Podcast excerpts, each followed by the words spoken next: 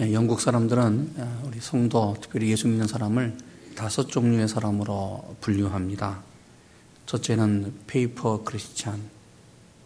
뜻은 햇볕이 쨍쨍 나면 종이가 어, 마르고 어, 이렇게 동그랗게 말려버리죠.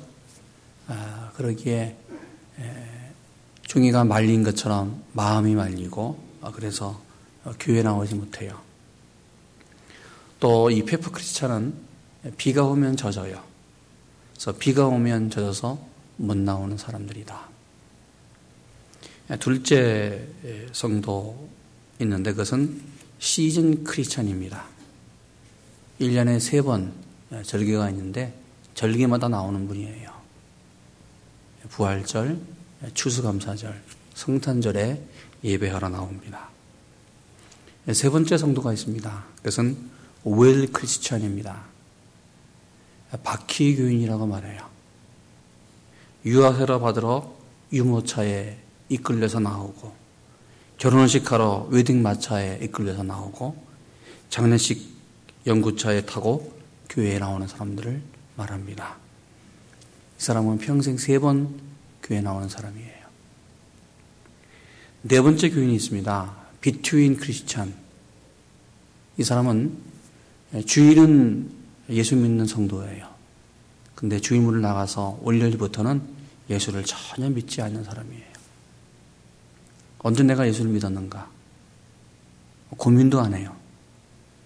그러기 이 사람은 어, 예수 믿는 사람과 예수 믿지 않는 사람에서 갈등하면서 늘 사는 사람입니다.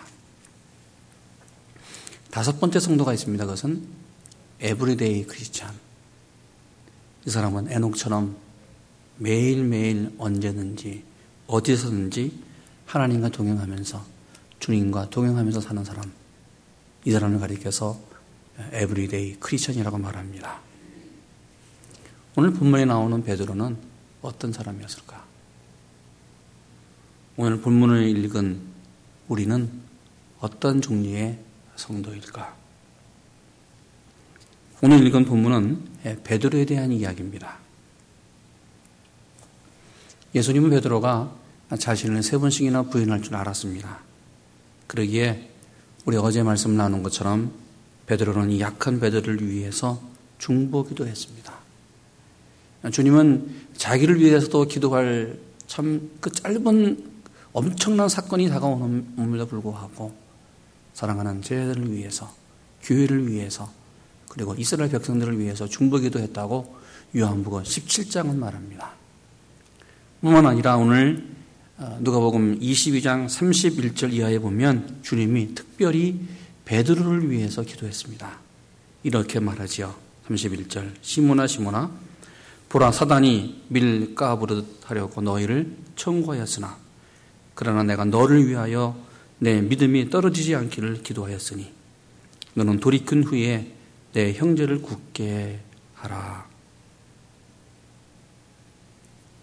주님은 베드로를 위해서 기도했습니다. 너가 다시 돌이킨 후에 사랑하는 이 제자들, 하나님의 자녀들을, 형제들을 굳게 하기를 원한다. 기도했습니다. 이 말을 한 다음에 베드로가 오늘 주님에게 던진 말이 있습니다. 그것은 33절 말씀 베드로가 말하되 주여 내가 주와 함께 오게도 가고 죽는 데 가기를 준비하였습니다. 참 대단한 사람이었어요. 이 베드로처럼 이렇게 용기 있는 사람이 어디 있을까? 참 말을 참 빨리 하고요. 그리고 또 마음이 결정한 것은 그대로 움직이는 사람이 베드로였습니다. 여기 주님이 오늘 베드로에게 대답하지요. 34절. 베드로야, 내가 내게 말하노니 오늘 닭 울기 전에 네가 세 번 나를 모른다고 부인하리라. 베드로 정말 용감하게 말했습니다. 주님, 주님을 위해서라면 제가 감옥으로도 가겠습니다. 아니, 죽는 데 가는 것, 뭐 죽는 것 준비되어 있습니다. 주님, 어디로 가십니까? 저는 준비되어 있습니다. 베드로는 주님을 따르는 일에 주님을 배반하지 않겠다고 호언장담했습니다. 이렇게 폐기만만했던 베드로가 무너졌습니다. 넘어졌습니다. 처절하게 무너져 갔어요. 이처럼 남성적이고 참으로 대단한 베드로가 가해받들 이 법정에서 일하는 한 어, 작은 어린 소녀 앞에서 맥없이 무너졌습니다. 오늘 무너지는 사건을 성경은 56절에서 59절, 60절까지 아주 자세하게 성경은 말합니다. 제가 56절 말씀에서 60절까지 읽습니다. 한 비자가 베드로의 불빛을 향하여 앉은 것을 보고 주목하여 가로되 이 사람도 그와 함께 있었느니라. 베드로가 부인하여 가로되 여자여 내가 저를 알지 못한다. 좀 시간이 지나요. 조금 후에 다른 사람이 말하지요. 58절. 너도 그 당이라 하거늘 베드로가 가로되 이 사람아 나는 아니다. 다시 시간이 많이 지나요.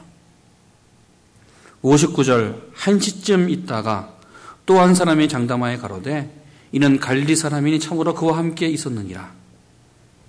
베드로가 말합니다. 이 사람아 나는 네가 하는 말을 알지 못하노라. 이 말을 하자 바로 이 말이 떨어지자 닭이 울었습니다. 성경 보면 베드로는 뭐, 뭐 5분 만에 10분 만에 자기가 부인한 것을 계속 연거푸 부인한 것이 아니라 시간이 꽤 있었어요. 자기가 한 말에 대해서 후회됐을 거예요. 한 시쯤 있다가 여러분 한 오후 새벽 한 3시나 4시 될 것 같아요. 강하게 예수님을 모른다고 네가 무슨 얘기를 하는지 모른다고 나는 정말 그 사람이 아니다고 부인하고 부인하고 부인했습니다. 이때 60절 닭이 울더라 말합니다. 여러분 마태, 마가, 누가 요한복음 세 곳에 베드로가 예수를 부인하는 사건이 나와요. 그런데 이 누가복음을 보면 누가복음에만 독특하게 나오는 말씀이 있어요. 누가는 과학자로서 의사로서 베드로가 예수를 부인하는 그 사건을 구체적으로 보여주고 있는 독특한 아, 말씀이 있습니다. 그것이 61절 말씀인데 한번 61절 말씀 같이 읽습니다. 읽습니다. 주께서 돌이켜 베드로를 보시니 베드로가 주의 말씀 곧 오늘 다굴기 전에 네가 세 번 나를 부인하리라 하심이 생각나서 다른 성경에는 나오지 않은 말이 있어요. 그것은 예수께서 돌이켜 베드로를 보셨다라는 말입니다. 누가복음 다구름 소리와 함께 예수님께서 돌이켜서 지금 대제장들 앞에서 사람들 앞에 신문을 당하고 또 사람들의 질문을 받고 있는 그 예수님, 책지질을 당하고 참 많은 고통을 당한 그 예수님, 머리에 가시 멸류관을 쓰시고 등에 채찍을 맞고 있는 그 상태에서 그 고통 가운데 있는 그 예수님이 오늘 닭이 울자 주님이 베드로가 부인하고 있는 그 모습을 돌이켜 봤다고 말합니다. 영어 성경 이렇게 말합니다. The Lord turned around and looked straight at Peter. 주님은 turn around. 그 자리에 있어서 돌아서서 베드로를 보셨다.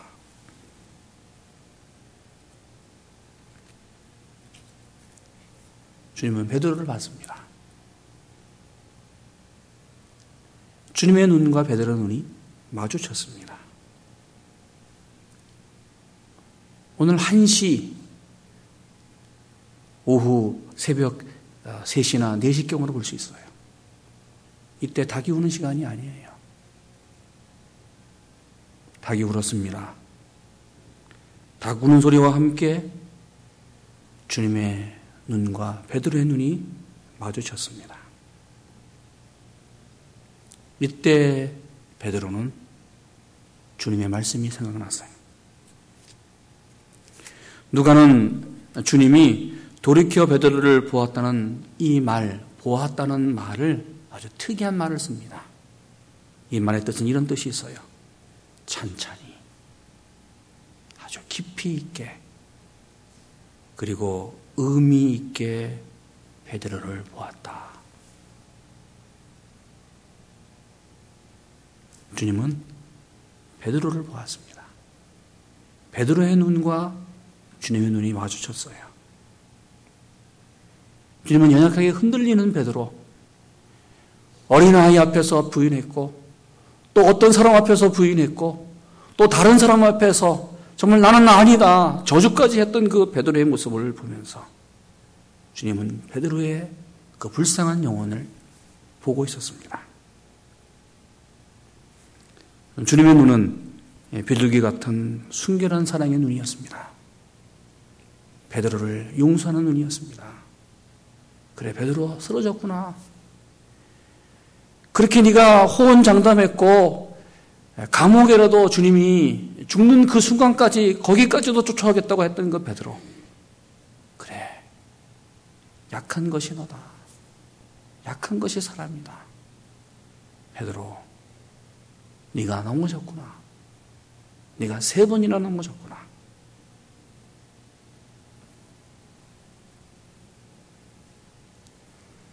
주님이 베드로를 보셨습니다. 주님은 이 아침 우리를 바라보고 있습니다. 베드로를 바라보셨던 그 주님의 그 눈이 그 눈빛이 오늘 우리 한 사람 한 사람의 영혼을 바라보고 있습니다. 누가복음은 주님께서 베드로의 눈을 보고 베드로가 주님의 눈을 마주치고 나서 베드로가 한 세 가지의 행동을 구체적으로 말하고 있습니다. 61절에서 62절 말씀입니다. 주께서 돌이켜 베드로를 보시니 베드로가 주의 말씀 곧 오늘 닭 울기 전에 네가 세 번 나를 부인하리라 하심이 생각나서 밖에 나가서 심히 통곡하니라. 베드로는 주님의 눈을 마주치고 닭이 우는 것이 들렸을 때에 첫 번째 생각났습니다. 주님의 말씀이 생각났어요. 바로 몇 시간 전에 주님이 하셨던 말씀. 베드로야, 네가 닭 울기 전에 나를 세 번이나 부인하겠다고 하는 그 주님의 말씀이 생각났습니다. 여러분, 우리는 넘어지는 순간에 우리가 살아가면서 주님의 말씀이 생각나야 돼요. 주님은 알고 있습니다. 우리가 넘어지고 우리가 주님을 배신하고 우리가 주님을 배반할 것을 알고 있어요. 여러분 넘어지는 순간에 나를 바라보면서 주님의 말씀이 생각나야 됩니다. 우리는 참 약한 존재들입니다. 그러기에 주님의 말씀을 의지해야 돼요.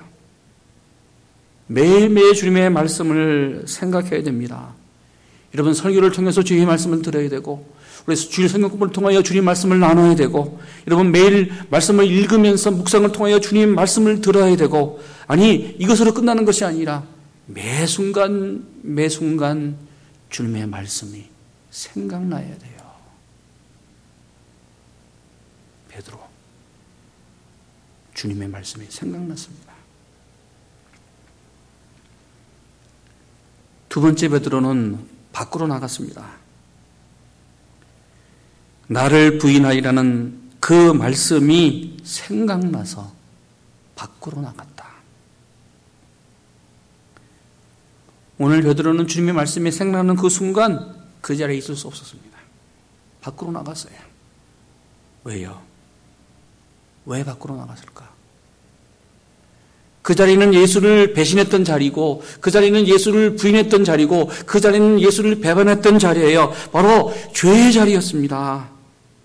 그러기에 베드로는 그 배신의 자리, 죄의 현장에 있을 수 없었어요. 베드로는 죄짓고 범죄한 그 배반의 현장 그 자리를 떠났습니다. 이것이 중요해요. 여러분 우리는 약하기 때문에 죄를 져요. 우리는 넘어져요. 우리는 매 순간 배신합니다, 주님을. 우리가 넘어지고 배반하고 배신함에도 불구하고 우리는 그 현장에 있으면 안 돼요. 베드로처럼 나와야 돼요. 배신의 자리에서 나와야 돼요. 배반의 자리에서 나와야 돼요. 죄의 현장에서 나와야 돼요. 오늘 베드로는 주님의 말씀을 생각하고 그 죄의 자리에서 밖으로 나갔습니다. 밖으로 나갔어요.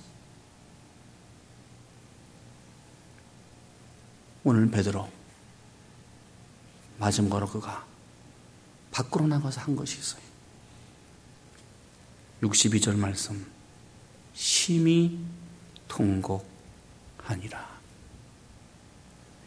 그는 밖에 나가서 심히 통곡했습니다. 베드로는 주님의 눈을 마주치는 그 순간 그 자리에 있을 수 없었어요. 범죄한 그 현장에 있을 수 없었어요. 그는 범죄 자리에 밖으로 나가 심히 통곡합니다. 오늘 통곡했다는 이 말은 이 단어의 뜻은 참으로 무서운 말입니다. 으스러뜨린다는 말이에요. 베드로는 자신을 으스러뜨렸습니다. 자신의 자아를 으스러뜨리고 자기의 죄를 으스러뜨리고 자기의 죄인인 그 모습을 으스러뜨리고 자기의 마음을 으스러뜨리고 자기의 모든 것을 으스러뜨렸어요. 자아와 거짓된 마음, 불순종, 배신, 지금까지 허울 좋게 썼던 그 모든 베드로 약했던 갈대와 같이 흔들리는 자신의 모든 것을 오늘 베드로는 으스러뜨렸습니다. 부스러뜨렸습니다. 이것이 바로 회개의 자리예요. 이것이 바로 통회의 모습입니다. 여러분, 회개는 내가 부서지는 거예요. 아직도 내가 부서지지 않으면 그것은 아직도 내가 회개하지 않은 것이에요. 아직도 내 자아가 살아있다고 한다면 그것은 내가 회개한 것이 아니에요. 베드로는 부서졌습니다. 자신을 으스러뜨렸습니다. 오늘 베드로가 흘렸던 눈물은 마음속 깊이 흘러나오는 눈물이었습니다. 영혼 깊이 흘러나오는 눈물이었습니다. 베드로는 심히 통곡했습니다.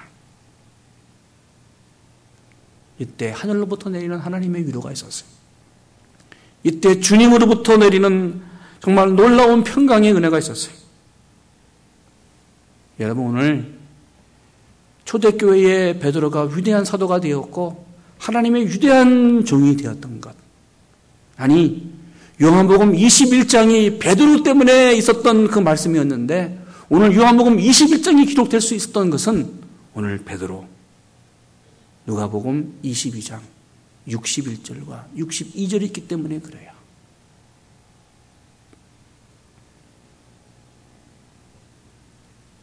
초대교회의 베드로가 위대한 사도가 될 수 있었던 것은 오늘 본문 61절, 62절 말씀입니다.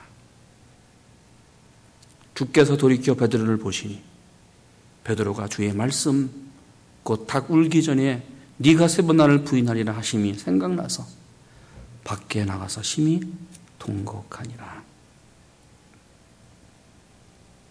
여러분 베드로는 유다와 달랐습니다. 주의 말씀이 생각났어요. 그러게 죄의 자리에서 나왔습니다. 그러면서 자신의 약함과 자신의 무능함과 자신의 죄를 바라보면서 통곡했습니다.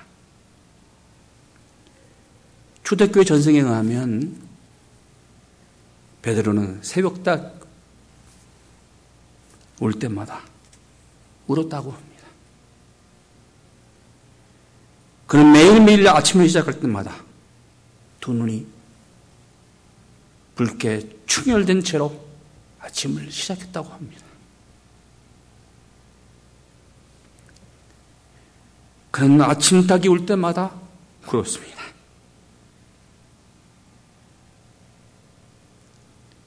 그런 닭소리가 울 때마다 주님의 눈빛이 언제나 보여집니다. 그러면서 주님의 말씀이 생각났습니다. 자신이 지었던 그 죄의 현장이 생각났습니다. 그러게 그는 매일 아침, 매일 아침 눈물로 눈물로 하루를 열었습니다.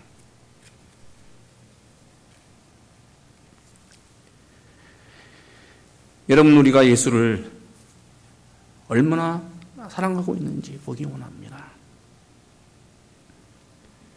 베드로가 예수를 세 번 부인했다고 한다면 우리는 평생 얼마나 예수를 부인했던가? 오늘 이 아침 베드로는 유대인들의 관원들 앞에서 칼과 몽동이 앞에서 그 공포 분위기 앞에서 주님을 부인했어요. 그런데 우리는 너무나 좋은 환경 속에서 살아요. 부인하지도 않을 그 환경 속에 살고 있는데 우리는 예수를 날마다 부인하고 있습니다. 베드로는 예수를 3년 동안 따라다니다가 주님을 부인했다고 한다면 나는 예수를 3주년 믿었는데 내가 예수를 얼마나 많이 부인했는가를 보기 원합니다. 여러분, 이 아침 우리는 주님의 말씀이 생각나야 됩니다. 죄의 자리에서 나와야 됩니다. 그리고 내 모습을 바라보면서 통곡해야 됩니다. 내가 얼마나 예수를 사랑했던가. 내가 얼마나 주님 말씀으로 살았는가.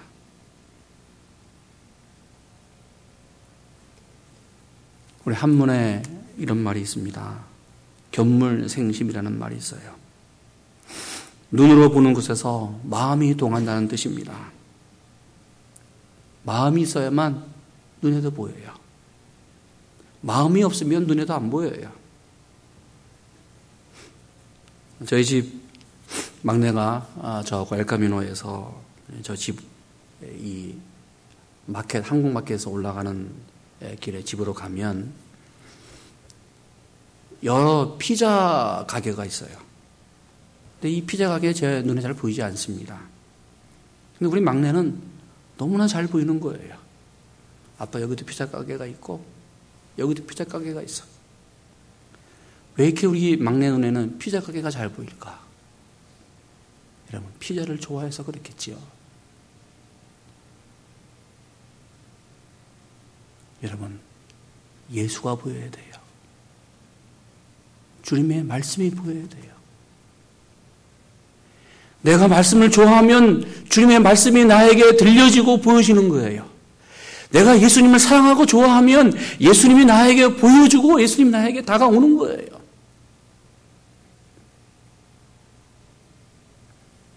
예수님을 보고자 하면 예수님의 말씀을 좋아하는 마음이 있어야 돼요. 예수님을 사랑하면 예수님의 그 눈이 나에게 보여져야 돼요. 오늘은 성금요일입니다. 정말 잃어버렸던 주님을 다시 찾기를 원합니다. 오늘 하루만이라도 모든 것을 내려놓고 정말 모든 것 내려놓고 주님의 눈을 마주치는 한 시간 한 시간 되기 원합니다. 여러분 회사에서 일하는 거 중요해요. 아이들 키우는 거 중요해요. 그 가운데라도 한순간이라도 주님을 좀 마주치는 주님의 눈을 마주쳐 보려고 하는 그러한 하루가 되기를 원합니다. 이때 주님의 말씀이 생각나요. 이때 내 죄의 모습이 생각날 것입니다. 이때 주님의 음성이 반드시 우리에게 들릴 줄로 믿습니다. 오늘 성금요일 이 아침, 오늘 하루라도 주님을, 주님의 시선을 마주쳐 보는 귀한 하루가 되기를 주님의 이름으로 축원합니다. 기도하겠습니다. 주께서 돌이켜 베드로를 보시니 베드로가 주의 말씀 곧 오늘 닭 울기 전에 네가 세 번 나를 부인하기라 하심이 생각나서 밖에 나가서 심히 통곡하니라. 아멘.